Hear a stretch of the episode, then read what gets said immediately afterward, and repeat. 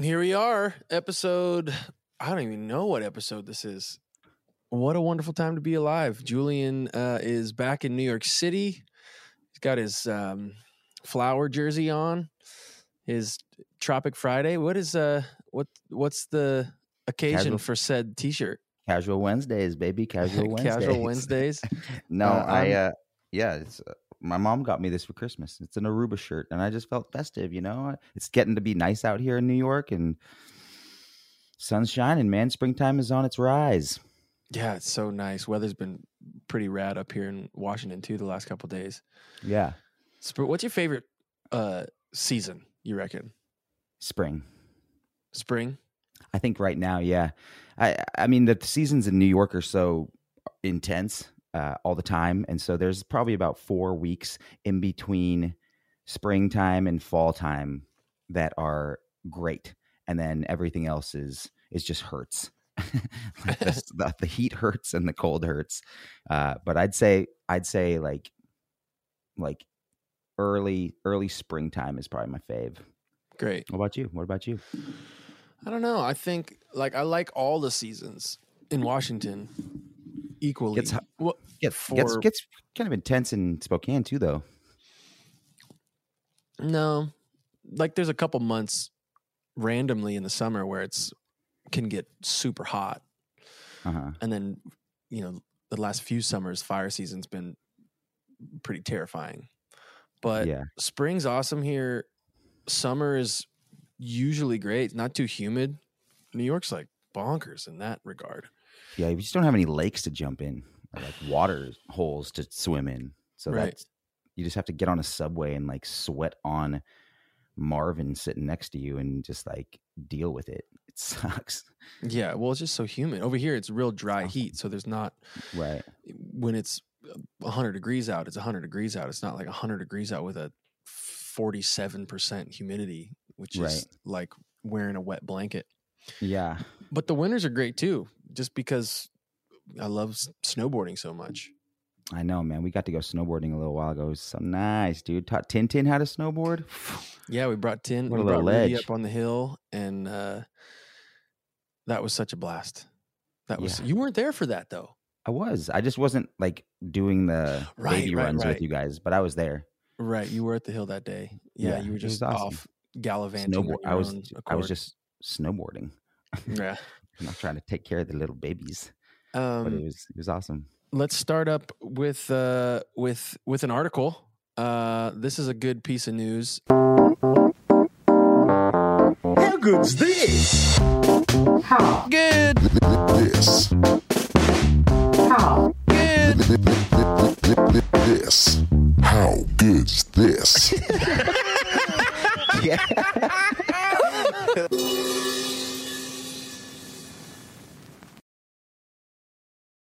Volunteers are soothing senior loneliness, giving free rides on couch bikes worldwide.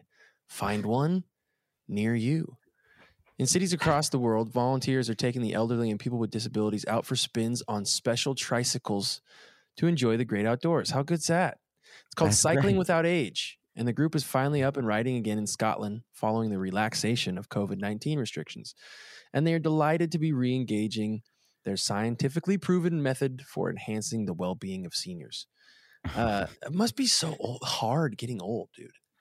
I know, man. I know. My my parents are in their early 70s now and I'm just starting now. I mean, they're still like very with it and and and together, but yeah, man, it's like you just start thinking about like your mortality and, you know, that those thoughts come so much more often and I I I imagine it's just just it's just difficult to like try and stay like excited about, you know, what's to come when you know that like you're you're on the back end of the life rather than the front end. It's just, Right. It must be weird. Yeah, it just it, I just turned 35 like a week and a half ago. You feel old as shit. and I still feel nothing feels any different besides like the size of my the fat flat tire around my waist. yeah. You know, but like I still feel like I'm perceiving the world relatively the same as I did when I was 17. Yeah. That's- ima- I- that's not true. Well, I can't uh, maybe I can't really remember necessarily. Like I can't ta time travel back to when I was 17. I'm sure that there was things that I thought about that were much different than I think now, of course, but Like, yeah. I don't feel like I'm a third through my life. And I am. Like if I'm lucky, I'll live to a 100. If I'm Yeah, lucky, it's- right? Like I'm it's hard. over a third Yeah. done Yeah, with my have- life and I don't feel that way. Is that are do do you have good genes with your family? Do your parents and Mm. their parents stay stay kicking for for their hundies? No, no, no, no. I, I don't think I had very many relatives live over ninety, Yeah. if any. Oh, my wow. grandfather passed in his eighties. Uh, my my grandmother's in her eighties, um, and still alive. Well, whippersnapper. I mean, I definitely think that like human life is getting longer. I definitely think that we know Right. more today about maintaining health than we did back when like my great grandparents were, you know, trying to get a hold on things. But uh but still, let's just say that like your typical lifespan is what if you're lucky 90, right? Yeah. the last like 20 years of your life must be really weird. Absolutely. For sure. I mean, dude, the thing like something something interesting that's been happening to me lately is like uh, we're the same age, 35, and I think for the first time in my life I'm starting to experience uh, my body taking longer to recover from ailments. So like for example, I have this like this uh, pinched nerve in my back that I got while I was on tour with you because we were sleeping in those little bunks and it's a pinched nerve in my back, right? Like, you know, sometimes you got to like turn your whole body to like move your head and it is messed up for a week, maybe 2 weeks at most. This has been almost 3 months now where I'm getting this like shooting pain up through my hand and like my my other side of my arm has tendonitis. My knees are kind of like the joints are getting all worked up and washed out and this is the first time in my life that I'm like, "Oh, my my body's not just like a 22 year old limber boy anymore. I'm like an I'm an, I'm it's dealing with itself and it's like it's it's been overcompensating for all of like the exercise or physical activity that I've been doing my whole life and now it's like catch caught caught up to me and it's not recovering very fast. And so at 35 where I'm kind of like in supposedly where I think I would be in my peak condition by the time dude like this is where it s- starts going in the wrong direction and so it's like just the ailments just like the the pain of like having to you know keep yourself in shape and the and like the the effort that it must take to keep your body in check when you're 75 80 years old let alone the notion of like your mortality Mm. it's all just like oh man i'm in pain and how do you stay positive you know how do you keep yourself uplifted and spirited when you're that when you're that age what do you do Yeah, I don't know. I mean, it must be. It, it it's either it either comes natural because you built up that set of habits up to that point, which is like maintaining a positive mindset and looking after your body, or it becomes even harder because you haven't formulated those specific type of habits. You haven't thought about the food you're putting in your body or the amount of sleep you're getting or your exercise regimen. Um, and so when that clock starts turning, you know, when we hit our 40s, we're like, it's going to be 10 times as hard as it was when we were 22, right? Yeah. Just because naturally, like, the the the um the wear of time is like kind of set in um yeah man it's weird it's weird seeing like my my folks get older uh see them deal with like the natural gravity of life and lifespan and it's uh my aunts and uncles you know getting getting older and because i don't think you know naturally we live from the inside out you don't see yourself from a, like a 10,000 foot view Right. to like see how you have changed and existed in the world around you and grown and gotten older. Uh, and so I think it's very natural just to feel like, oh, I'm just, you know, I'm the same as I ever was. yeah. But yeah, I'm on the same tip.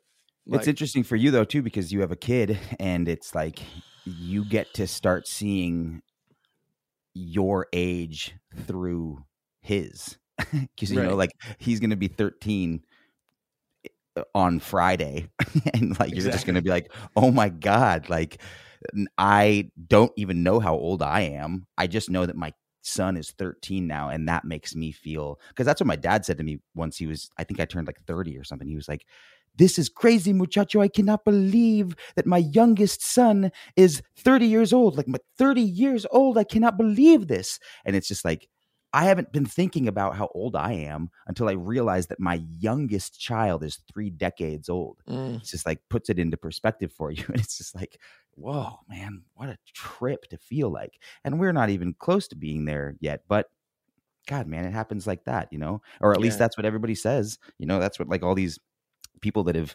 gotten to their 80s and their 90s are just like, man, sneaks up on you. You know, you're there. yeah, you can't, uh, it's so hard to understand like time and experience, right? And like put it into, you can think in these, you know, these forms of like moments and oh this is Mm. i remember that time or i sort of remember but i i vaguely remember my childhood like if i th- Yeah. see a picture or i'll have a dream or something that maybe puts me back into that moment there's little breadcrumbs of like life experience that i'm like ah i remember that trip or i remember that thing but like how many days of your life have you just totally forgotten Yeah. like probably Yeah. so many of them. Way more than than not. And it's sure. funny because if you, me personally, if I think about, and I, we may have gone over this before, but if I think back in time about what is important to me and what I remember, it's never the things that I typically spend my time chasing. Right. right? It's like I spend my time chasing like the next paycheck or feeling like I'm secure. You know, I've got enough commas in the bank to like feel comfortable to relax and like have fun with my friends. But I don't remember any of that. I don't remember the things I bought. I don't remember how much more or less money I had in the bank like 10 years ago. Like all I remember are these little glimpses of joy Yeah. or sadness, you know, like I definitely have had but it, but it's not based off any thing that like usually I fill my time with, which Right. is uh Mm. these it's like possessions almost like i spent so much of my time fretting and and worrying about uh my job you know Yep. and like my career and my bank account and money Yeah. and the only thing that i and when i think back on life typically what i remember are are moments that you know those those things helped execute a lot of those good times right like vacations or trips or like time off you know Right. so obviously you can't just completely forget about the pursuit of said gain but uh it is interesting to to think about for sure. Yeah, I mean, at the end of our lives, we're going to be, you know, kicking back, hopefully, on a, you know, balcony overlooking the beautiful Puget Sound and listening to the seagulls chirping in their days days of yearning, and we're gonna a You know. balcony overlooking moses lake maze pond. if we're lucky we'll have a balcony overlooking recycling management in spokane valley and you know we'll just be able to kind of kick our feet up man and be like and just think about all the memories that we have created and cultivated over the course if we can even remember them and that's Yeah, also the totally. wild thing about growing old is like your memory your goes mind starts to go and your memory starts to go. God damn it, dude. What's gonna happen? Like what? I mean, uh, what like what do you look forward to in in getting like into your Getting senior older? live into your like senior life? I mean, fuck, dude. I I don't really look forward to much Yeah, for those years because I don't think about them. It's not that I'm loathing Right. them. right. I just don't think about them. I don't think that there's going to be a day where I'm going to uh not I think the other thing that's terrifying as well about becoming old is like we live in a society that doesn't appreciate old people. Yeah, Like we don't hold them on a pedestal. We don't um celebrate them right. in my personal opinion the way that we should, right? Yeah, I agree. It's like we kind of we kind of just turn our head a little bit and maybe it's because of our own fear of mortality, I don't know. You know, we don't want to put ourselves in those positions and think about us getting that old or we don't feel like they have things to offer or you know whatever the reason right that we don't uh really appreciate and and um like hold them in high esteem. exactly yeah, Yeah. we don't we don't put them on a pedestal Yeah, in the same way that i think we should and what, what i think would be um a positive interaction with you know the elderly uh but i don't really think about that phase of my life and so i don't really think about what i would look forward to in those Right. moments right like because all i'm thinking of is like well i better have i better have enough value accrued yeah, in order to just coast. But then I think about coasting and I'm like, that doesn't sound fun. I don't just want to like stop, yeah, you know, being excited about the next thing that's coming at me. Yeah. I don't want to stop creating. I love creating.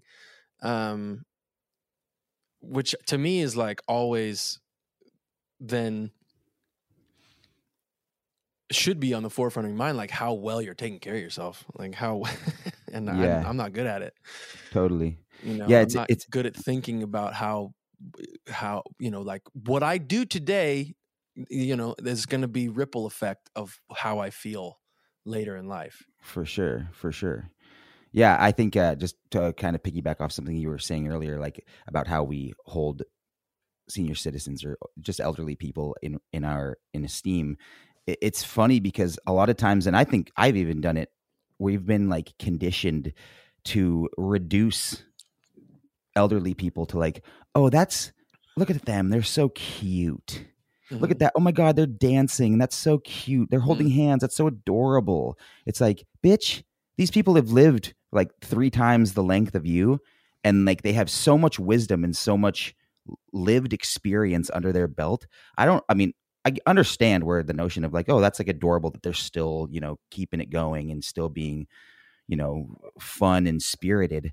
But to reduce it down to like, they're so cute. That's so cute. It almost makes it feel like like it belittles their whole experience. You almost put them in a different regard. Like Mm. these old people are like you because you can't fathom. You don't know what it's like. So you just think like I even look at elderly people and I just can't. I'm like you you forget that they have lived so much longer than you have and they have so much so many memories and so many so many moments in their lives way beyond yours and they don't typically do the same thing to us that we do to them. They kind of hold younger people in regard as like well you guys are the next generation of people who are going to come up and make something happen. And so there's like all this mm. respect on their end because that's coming from their own wisdom. But the young people that are regarding them don't have that wisdom yet to give that to them. And so it's just mm. the kind of like this weird catch 22 and it's unfortunate because as i'm saying all this i'm like man i gotta just like spend more time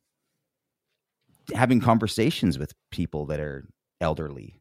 Why wouldn't i? Like they have the knowledge they have the the, the lived experience that i can learn from Mm. you know? Well, and like do. what's the most important some do totally. But like Some what's the most important thing you know that you took from your life? And typically i i bet a lot of their answers would just be like you know be nice to each other.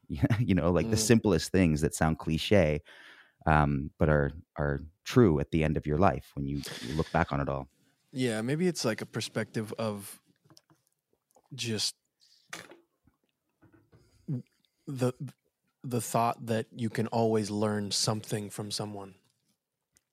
Yeah. And it whether it's a child or whether it's the elderly or whether it's your peers or you know uh, I think a lot of it comes from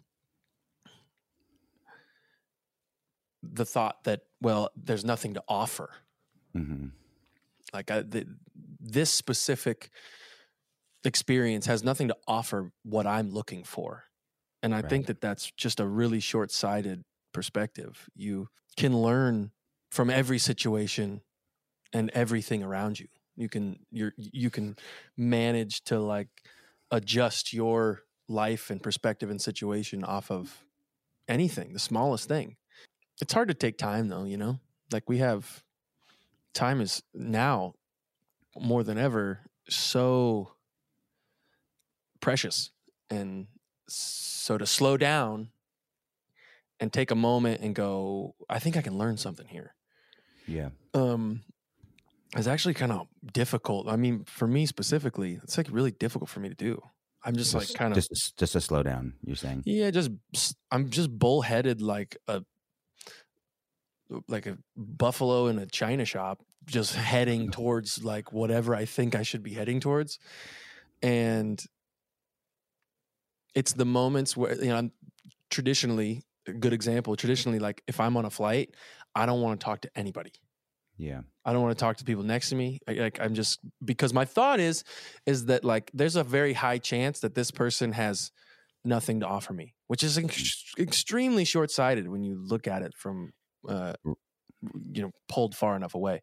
hmm But there's been so many moments that I can think of where I've actually opened up and like had conversations with the person sitting next to me on the flight, and we've talked the entire time, and I've been uplifted in my life because I've met a random stranger that influenced me positively. Yeah. Like think about how few random strangers we meet and just randomly in uh, uh, for me personally like I don't Yeah. go up to random people and think and ask them like, "Yo, how's it going? What's this thing you got? What, what are you riding? What kind of car is that?" Yeah. it's i think my i- i- it's either me personally or it's it might be a generational thing but like my dad and my father-in-law they they- they'll go to fred meyer and they'll talk to 14 people I'm the same way. you are kind of like that you are kind of like I, Yeah. I, I envy that about you a little bit uh, i'm like i'm i'm not why would i talk to anybody what do you Yeah. I'm here for a purpose. The purpose is getting the Rice Krispie treats right. Right. and checking out and leaving. yeah. Right. And I potentially am missing out on so much life because I'm not open to the objective changing. Right. Like, yeah, Yeah. I'm going, I'm going through life and these are my goals, but like along the way, I'm going to pick fruit from every tree. Right my Mhm. perspective is like, nope, going to going straight for the goal. And I'm gonna get my crispy treats, and I'm leaving. I wonder if that's the cost of doing what you do. To be able to like have the uh, wherewithal or just the commitment and discipline to do what you specifically do, does it take be, be behaving that way? Does it take like not being distracted by external factors to know. To like do that? It's just it's your experience, so it's just like all you know. it's my experience. I also don't think like anything is set in stone. I'm sorry. There is there are things that are set in stone, but as far as your life experience goes and what you're doing and how it's going to end up and what decision's going to bring you like there's no a plus b equals c in life. Sure. i don't think. And so is there a reality that exists where like i just keep my head down and focus on the task at hand and don't uh open up to the possibility of influence outside of like the path i've already you know i foresee in front of me Yeah. Yeah, maybe. But then there's also another reality that can exist where I'm Julian Gavlanis and I talk to 45 people before I get to my crispy treats and now the day's done and and Al's been out in the in sprinter van waiting for his talkative ass being like who did you meet Right. um You're always asking me why it takes me so long to do any simple task. And it's probably why.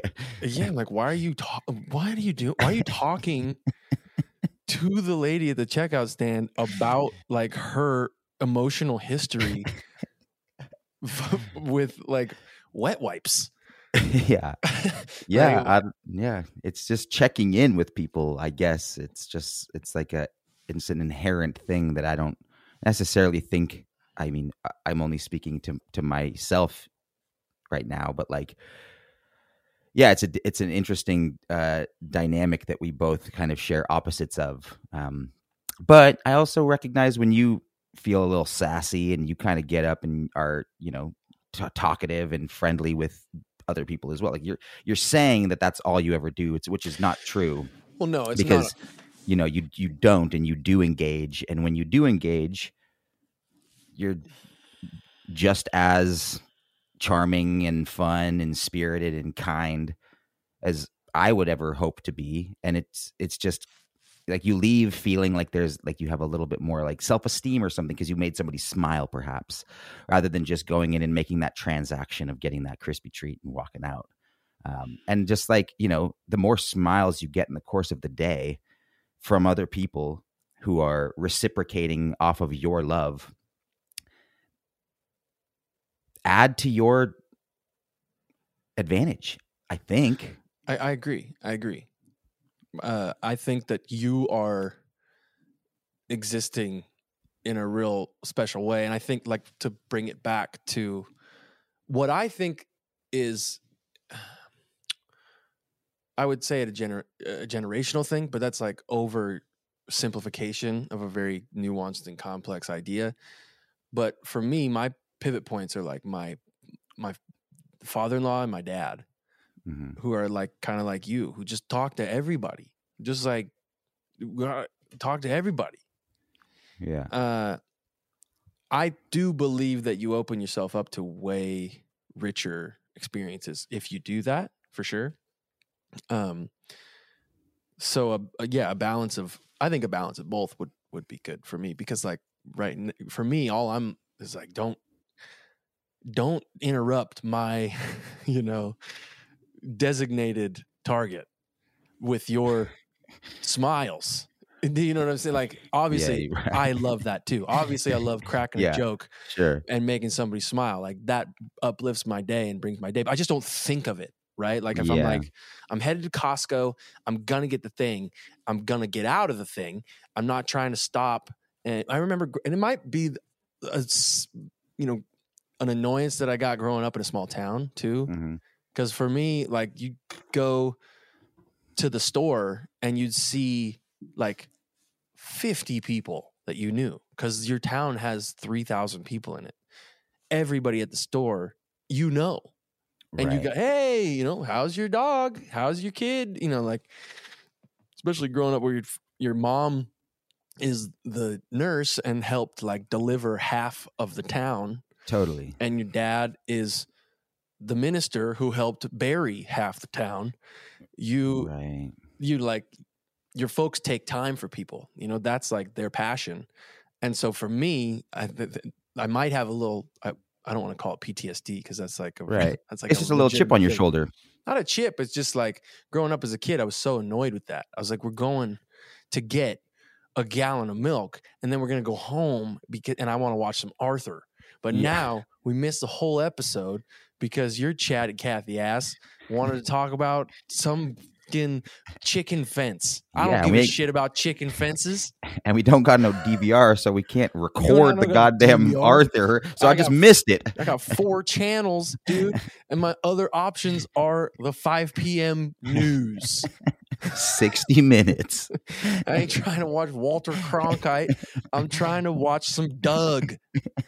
yeah, yeah. Uh, well, that, that very well may be the the case. Um, but I don't know. I think it's uh, and it and it it you know I, I think we I think we do fine. It's not like affecting our lives. I think you know it can be a blessing and a curse, but blessing and a curse both ways. Whereas like you can save time and energy to apply it to something different that you care about, whereas I can like get really distracted by that and and then waste time and energy on things that don't um, necessarily uh, deserve my time and energy. Mm, And then all of a mhm. sudden, I'm like, well, now I I have less time in my day to get this thing done, and I'm stressed. So Yeah. it goes both ways, you know. It maybe does. It maybe doesn't. You know, like it- th- with to have that notion of like my time is worth X Mm, makes it seem like there's some sort of like like monitor yeah, somewhere that's like, oh well, you you wasted thirty minutes here, yeah, right? Because you can't quantify like every aspect of a moment, right? Like you're constantly learning, you're constantly living and dying at the same time. Uh, you like it's so it's such a mind fuck to put your life and your experience on some sort of binary landscape right. and go, well, I wasted time there and I didn't waste time. I mean, sure, like we all have it in our conscience when we're legitimately wasting time, right? Or when Yeah. we're doing something that doesn't positively influence or affect our situation or somebody else's situation. I think that well, maybe not most people, a, a lot of people have that wherewithal Yeah, but I also think you and I are like per, like introspective to a fault. Mm. It's like Jesus, get over it, dude, and just fucking live. You know Yeah, what I, mean? think I think you always say me and you, but when you you just put I yourself in that category to make No, me I- feel better. well, you're more introspective than I am for sure, but I also have a child, yeah, sure. and Right. like that changes everything. Like you, Yeah, you, you just. I don't have the luxury to think about how my existence relates to pre and post uh, life experiences like you do, right? Like you can unpack everything hmm to what I a think fault. to a fault. Yeah, Um whereas I'm I don't have like I used to do that a ton and then I realized that like well that tool doesn't really help me all the time. If I do that all the time with every single thing that I do, I don't have time left over to do other things that are really positively affecting change in my life. Um, but that all to be said, like we are very introspective, and I don't know if like the general public is as introspective as us. Yeah. You know what I mean? Like, we Yeah, might totally. Be, we might be out on a branch a little bit with like, oh, if I utilize my time in this specific fashion, then maybe there'll be more, you know, it's like, dude, shut Yeah. up, bro. Like, I'm trying to get a Honda Prelude. That's all I care about. is Mazda protege, dude. Come on. trying to get I'm trying to get a Rav Four. You know, like like uh, later, earlier than 2015. yeah, I think just to to, to uh, bring it back to the to the article, it's uh, I think like at the end of our lives, you know, we're not going to look back and and think about like the time that we saved by not talking to people that Right. you know had anything to do with anything. It's just going to be like who we touched, how we f- were touched, um, and just like the impact that we made with like the relationships that we had in our lives, and nothing that had to do with like, oh man, remember that day back in 2022 when I like went to the grocery store and wasted all that time, or you know, like I No, was no, no, ma- sitting looking at the seagulls out in the Puget Sound and fucking you know wasting my time. It's not going to be about that. Yeah, I mean, I like connected to that. I would say that what we're not going to remember is the time that we saved and utilized to like make a couple extra hundred bucks Yeah, for sure. or like do a couple. You know, we're not going to remember like, oh, dude, I really did well. I saw Martha at Yeah. Fred Meyer, and she wanted to talk to Right. me. Right. and I avoided her. right. You know, like, and Yeah. I, oh, and then I got home with 20 minutes to spare. And you know what I did? Watch some Sports Center. Yeah. You know, what I mean? like, we're not going to think of, uh, I don't believe that we're going to remember those moments. I think what we're going to remember is experiences, right? Like, Yeah. and to but but also too you could dive into a pool of subjective nuance about like well but if you manage your time appropriately then and you and you cultivated xyz then your experience in life is going to be so much more fruitful than if Right, you just walked around the park all day being like hey have you guys heard about air tags Yeah. yeah Yeah. Yeah, but you know, like you have to you have to be willing to experience life and you have to be and in order to do that, it's it doesn't just take being like I think I think one of the misconceptions that younger people have is that like our work ethic will will drive us towards the things that we will then take to our grave and be like, yes, I like worked my ass off and got this thing and had that thing happen because of that. Whereas like some of the greatest experiences can come from the most the most like mundane circumstances that you found yourself in and you just either were open to having an experience or you weren't. And i think in my uh in my perception of myself i think that like i i try to always just be open to any type of experience whether or not it's going to give me one or not or i'm going to take advantage of something in that moment or not i think there is a willingness that is at play when you when you're just living your life and thinking that like by being conditioned to work really hard make a lot of money have nice things and do these things those those aren't necessarily and anybody any successful famous iconic person will tell you like you know get get rich and famous and then realize that that's that's far from the answer that you're looking for Mm. uh, you're still stuck with yourself. Um, and so just finding that availability with yourself to have experiences even when you least ex- expect them. That's when they happen right? Like that's when you fall in love. That's when you like get into a relationship when you least expect it to happen when you're like nah i'm not trying to have that happen right now. When you're not pushing towards something it's typically when something happens to you. Um, but you have to be open to it. You have to have an open heart enough rather than just being closed off and you know one track mind. I used to i used to think that like my my like narrow focus towards becoming an actor was like a really good quality.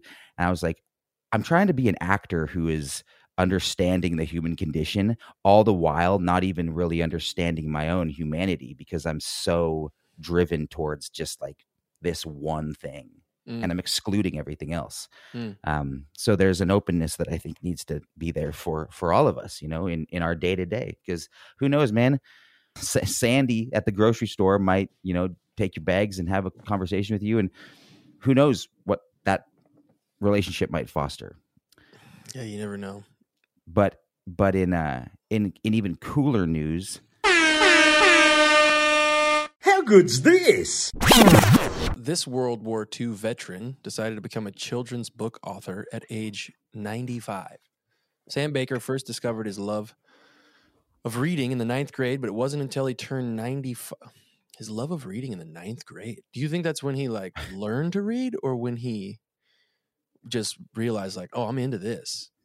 Regardless. uh probably yeah i mean probably Does- when he's just like started falling in love with it because you typically learn how to read unless you're like dyslexic or something D- doesn't matter. I'm I'm deviating from the topic at hand. Uh, Sam Baker first discovered love for reading in ninth grade, but it wasn't until he turned 95 that he realized how much he enjoyed writing books too. Baker now 99 God. lives in Scottsdale, Arizona. He served in the Marines from 1942 to 1947 and later embarked on a career with the U.S. Coast. Geodetic Survey. Uh, sorry. When his children were young, he read to them every day and would make up his own stories about a worm named Herman. When Baker decided when Baker started decided to start writing four years ago, his son encouraged him to turn his Herman tales into a book. He did just that, publishing the silly adventures of Petunia and Herman the Worm in 2018. What a legend! now that's a now that's a guy that's taking advantage of his of his uh of his of the end of his life and maybe he'll live another 20 years who's to say you know, like because he's keeping himself sharp, because he's actively trying to create well, now he- still. he- yeah, he's got a purpose, Yeah. right? Like that seems to be such a powerful integer towards uh, a long life is a purpose and a meaning. Yeah. And where you find that purpose and meaning is subjective. You can find it in model trains. You could find it in your family and your grandkids. It like, I don't think it's same thing, right? Like, I don't think that just because you have a purpose and a meaning, you have a long life, right? Sure. Seemingly, there's a lot of things at play there, but um, what an awesome way to spend the latter years of your life, like influencing young minds and young families. Um, Yeah. Dude, reading books to Rudy is like been such a positive thing for him and me and Taz.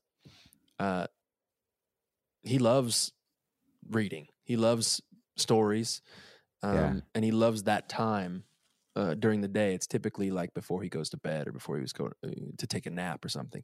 Sometimes during the day, like Grandpa and Grandma will come over, they'll read him a book, and he, he'll be able to pause and chill for a moment. But um, And there's so many there's so many children's books. Oh, there's And, like, so many, dude. There's so many. I remember going to the, to the store and like getting some for Rudy and being like, "Oh my god, how are you supposed to pick one?" Like, and also, how do you know which one's going to have the best message? How do you know which? And some of these writers, man, it's they're very impressive because obviously, like a novelist or a, you know, nonfiction writer, it's people who like are journalists and write about you know epic things are one thing, but to be a children's writer, it takes a real a, a real specific set of skills. Uh, to Yeah, to tell a story that way. You ever go back and read some of like nursery rhymes and nursery fables from like when Sam Baker would have been a kid? Uh-uh. They're I don't- pretty wild. Like, Like, which, like what? Like which uh, ones? like Mother Goose or Oh, okay. Yeah, yeah, sure. or um Who, who's Sam Baker? Sam Baker is the Who's the right- 99 year old World War II veteran. Oh, wrote oh. the fucking, fucking guy we're talking about, bro. Did you black out? I, I thought he was like the guy that wrote all the nursery rhymes. No, like no, no. Like when. Sam Baker would have been a child and getting s- stories read to him, I, those stories, if you go back and read them, some of them are like weird, dude. Oh yeah, there's some super dark They ones don't too, make man. Like, any Ring, sense. Ring Around the Rosie is like super dark. and Like Yeah, Jack it's- be nimble, Jack be quick. They're all like, yeah, bad, bad, like, uh, uh, real bad stories about stuff that I don't even really understand at this point. But uh, yeah, and and also a good amount of them too. From what I've heard, I I don't I would need to do some research on it, but a good amount of them like have just been passed down, right? Like they Mhm. were maybe illustrated and written down and uh, put into publication when the printing press came around or whatever. But those stories, Jack and the Beanstalk, right? Those stories yeah. have been around for centuries. Yeah, this, but some of them are super weird. Nowadays, a children's book author, sometimes they don't even, they're not even morally, there's no moral meaning. Those are my favorite children's books. The ones that Yeah. are just like, this, like, I didn't learn anything, but I, I this was great. Yeah, I mean, when they can just be abstract and kind of fun, it's it's a whole other thing in and of itself. Me and my ex girlfriend tried to write one for my niece when she was a couple years old, and it was really hard. But we created a narrative. Um, God, what was it? It was like uh, it took it it took like the theme of a Bob Marley song, like Buffalo Soldier or something like that. The Buffalo Soldier was like the the like the main character of the book, and like the three little birds in the in like it was all like from Bob Marley 'cause she was like ha- a big fan of Bob Marley at the time. So we took like uh titles from songs and tried to like write a story from the titles of his songs with like the Buffalo Soldier and the three little birds chirping and like all these different variables from all those songs. But it's like it like I said before, it takes like a real skill set. Um and a real like intricate level of imagination to to shape those kinds of stories, especially when they do have like a linear point and they like go towards something and then they're teaching a child like how do you go back and teach a ch- like teaching children and, and something that they're going to actually absorb how do you how do you remember what that can be or how do you know what what's going to work in that case and it's subjective to every single kid yeah I don't know. I mean, I uh I'm not positive what Rudy is retaining like from books in a moral sense. And then how were we imprinted with our like ethics barometer? mm-hmm. Was it from lived experience? Was it being put in situations that allowed us to see the benefit of morality and ethics, um, specifically within social networks? Was it like a combination of a hundred thousand different lived experiences that just led us to this specific, place? I don't know. Um, there's sometimes there's sometimes it's like children's books though that'll get too fucking heady on that shit, yeah and I'll put close it down I'm just Really? like I ain't I ain't reading this. This is it's just like it's it's too over the top, right you know, about whatever the topic right that they want to explore is. yeah And it's like, bro, like you're sitting there reading it just getting triggered not triggered. It's just like this is just too. The only person. This is not for the child. This is it's for the guy it's for the person okay yeah i see right? Because there's no. th- This, the kid is not able to comprehend. right You know, as uh, deep of a topic as whatever it might be. Right. It's really for the author to feel like they utilized their vessel to instill um, positive perspective and ethics on children. And it's for the adult reading the book to feel like they are positively influencing right right the kid. But if the kid does, I don't think the kid picks up on. I don't know if the kid picks. I don't know if Rudy picks up on the giving tree. right You know, like I think this. Is, I love Shel Silverstein. That's my dude, right?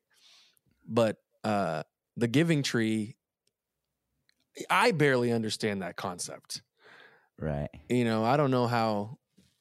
If I'm reading that to Rudy, he's unpacking that and going like, "Oh, so like if we take too much from nature, then it's all gone." You know.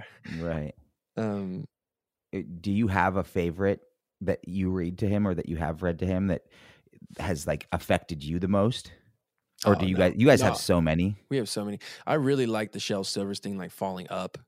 Uh-huh You know, like just a is he get is he reading those ones book of poems. I bought it for him early and was going like reading it to him. The illustrations are really it's Yeah. all black and white. I love Yeah. the illustrations. I think they're really cool, but um that book kind of miraculously got lost somehow in our house. I'm not sure if we just put it away somewhere. I like those. Um what other ones do I really enjoy? I mean, he loves Goodnight Goodnight Construction Site and that series. He's all about trucks, dude. Anything still truck huh he's been truck he's been trucks for well, he's like super half of his life he's obsessed with with Legos right now. That's his thing. Like Yeah. he oh my god, dude. I have but like s- legos that turn into trucks right. and like planes or like yep, mechanical machines, like, things and he's yeah very tactile and thing, you know, oriented. He's really em- empathetic too to other people, which is really nice that he has that in his personality this early in his life. But um I think just like any kid, you know, like when you get him around, when he gets around his cousins, he's got a cousin that's the same age as him. And man, they're, you know, they're best friends one moment and they are rival enemies the next. And it's Yeah. back and forth like right no telling when. Um yeah but sorry to circle back to the article about Sam Baker and his uh and his publication of children's but I think it's also cool that um you're able to do and experience milestones like that late in life. Like obviously it's not for everybody, right? Like not everybody's going to have that opportunity or ability, but right definitely gives you hope like no Yeah. this time is an age or it's just a number right it's it's your body has wear and tear for sure but you can keep your mind and your uh heart in check um well into your end of your life yeah, I think it's probably a fascinating endeavor to be investigating into the mind of a child as a 95 year old man too and to be writing from that perspective. You know even if he's just writing from his own perspective he's writing a children's book and so i i imagine when you're writing a children's book you're thinking of the of the child uh, while you're doing that or the children that will be reading it and so to in order to do that you kind of got to tap back into some childlike ins impulse and instinct of your own um, and behavior. And that must be such a treat for him and Mm. you know it's it's just so cool man. It's so admirable to to see people that are doing that you know? And just from the earlier conversation of like man how do you like what are you going to look forward to when you're when you're a senior citizen? Like i can't wait for my salt and peps in my hair but like that's about it. You think Um, have are you gonna go bald? Ah, fuck i hope not. I hope not but i don't know. I mean my my brother is like has basically just like shaved it off because he you know he was he was getting it there. But my other brother doesn't mom's side? Is that the, I don't know. I was talking to a guy the other day, and he was telling because he I had the same. I had I thought the same thing, but he was telling me like it's a generational thing. Apparently, I don't know. Like I don't know what the actual answer is to that, but um, yeah, I hope I have a head of hair, man. My dad, my dad still has like seventy five percent black and like just a little salt and peps, and he's seventy two yeah your dad's ha- super handsome it's crazy how much like how much dark hair and head of hair he has still. I don't think it'll ever go away. I don't think it'll ever turn full gray. Bro, my my grandpa had the on my dad's side. My grandpa Dennis had the dopest hair until the day he went. what was it like?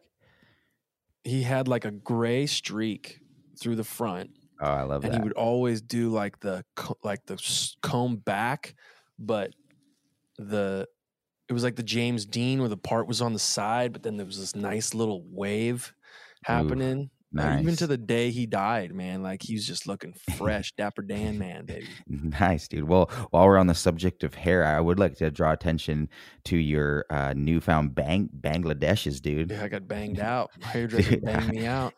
How did you banged dig out my them, whole dude? family on the same day too. We all Really? got bangs. Yeah, I went in first. really? Yeah. Well, Taz already had bangs. And Yeah, then right. Rudy's kind of had them too, but she like, I went in, got banged out, and then Taz got hers trimmed up, and then Rudy got his trimmed up, and What did you get a? Did you get a perm too? Because it seems like your hair got like curlier. Nah, It's. Do you like put nah, new product like, in it or she something? cut it. She cut it. You know, she cut it well. So Yeah. um and yeah I, she like gave me some tips on how to make it bounce a little more a little bit more volume in there Yeah. What do you do? Walk us through it. it's like uh there's this oh, fuck this do it. Fuck this.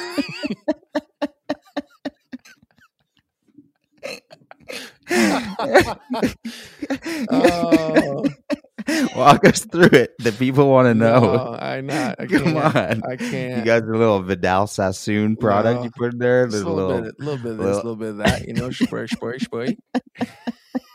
you were totally going on the trajectory of telling us exactly what not you were gonna, doing. I'm not going to steal people's lives away from them to tell Oh them my God, I'm about crying. my vanity. Well, do you like them? Do you dig them? My hair? Yeah, yeah. Yeah, I'm Your new it. style. Yeah, Yeah. cool. I'm into it. I, I needed a change. Yeah. Um, it's I, I definitely know that it will get annoying though, right? Like the bangs, just hair being in your eyes and stuff. I can sense oh. it coming on. Well, doesn't the hair just wicked get in your long, was eye? Like, was it? yeah. d- Doesn't your hair just get in your eyes regardless when it's long? No, like the way I behind your had it. ears? The way I had it before. One, it was I was just always tying it up, Yeah. or like, you know, and sweeping it off to the left. And now I've committed to you know the straightforward, and uh, I can understand how that was, is going to get annoying. But you know, yeah, that's the price for for fashion. hot sex. hot commodities and hot sex, dude. How does a pony? How does a ponzies look nowadays? Does do I haven't put a it? pony in since I got it cut. Really? Yeah, dude. I don't Oh, even wear a pony on my wrist anymore. Wow, That dude, was like a changing five tides. year. It was like at least an eight year experience wearing a little pony tie on my wrist. Now I don't do it. Wow, man. Well, I I think I said you looked like a like a the the ugly stepson of Cyndi Lauper and Daryl Hall when I saw you the first time. you said uh, you had a really good one. Oh, Renee Russo. yeah, yeah, Renee Russo and like Daryl Hall. one. Yeah, That was yeah. good. it's Renee pretty- it's- Russo and uh and Daryl Quaid from Kingpin. Dennis Quaid, Yeah. Randy Quaid, dude. Oh, that's Randy Quaid, my B. That's uh, brother Hezekiah. Oh, he's killing.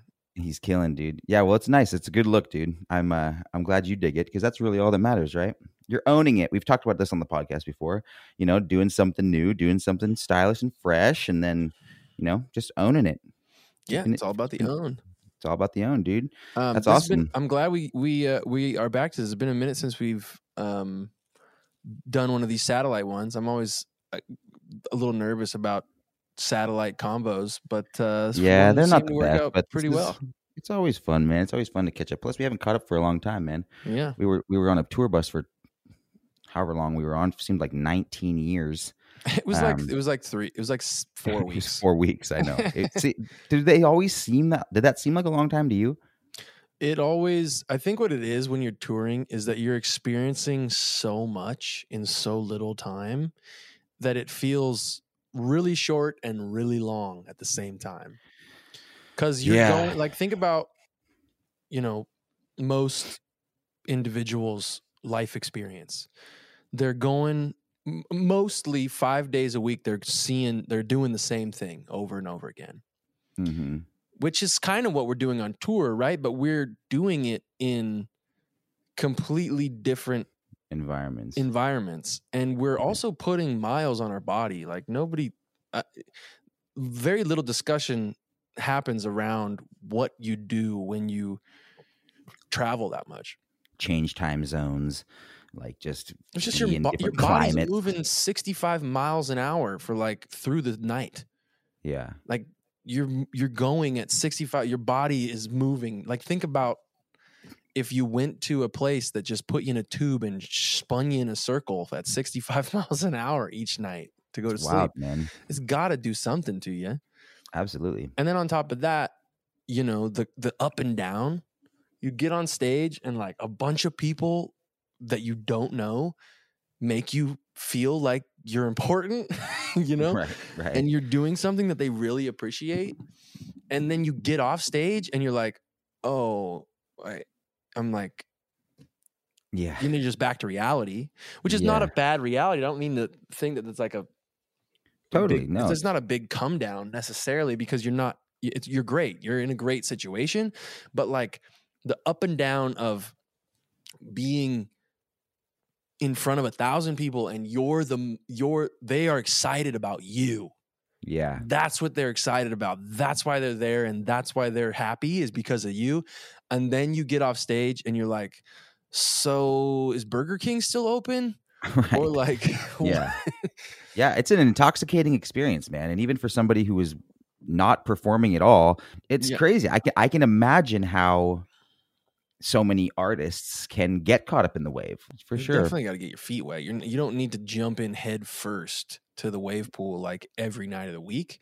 But, you know, you need to have fun. If you're not having fun on tour, then you shouldn't be doing it because uh, it's, you- you're, you are people's um you're you're people's end of the week hmm enjoyment Right. to help them get through the rest of the time that they have in that week right or like people Yeah. are changing their plans and changing um their life in a in hopes that an experience with you is going to be really good and really great Yeah.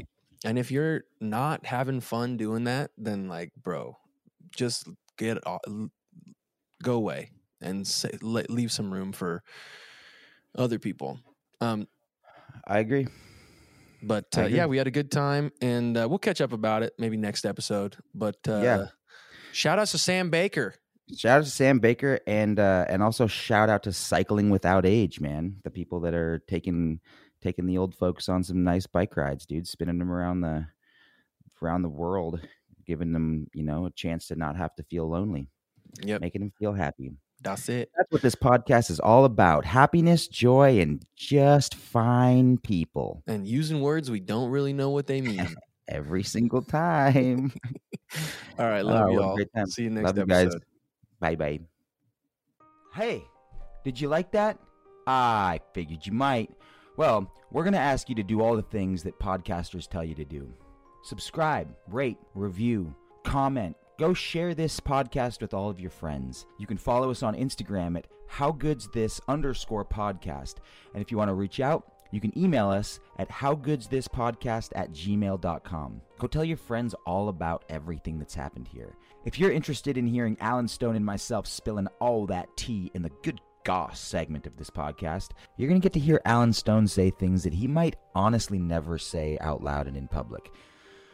So it's worth it. Head on over to Patreon and join our little community. For as little as $5 a month, you can contribute to this podcast and really help us make a difference in building this thing out. Patreon.com slash live at the lodge. We love you guys very much, and uh, we'll see you next week. How good's this?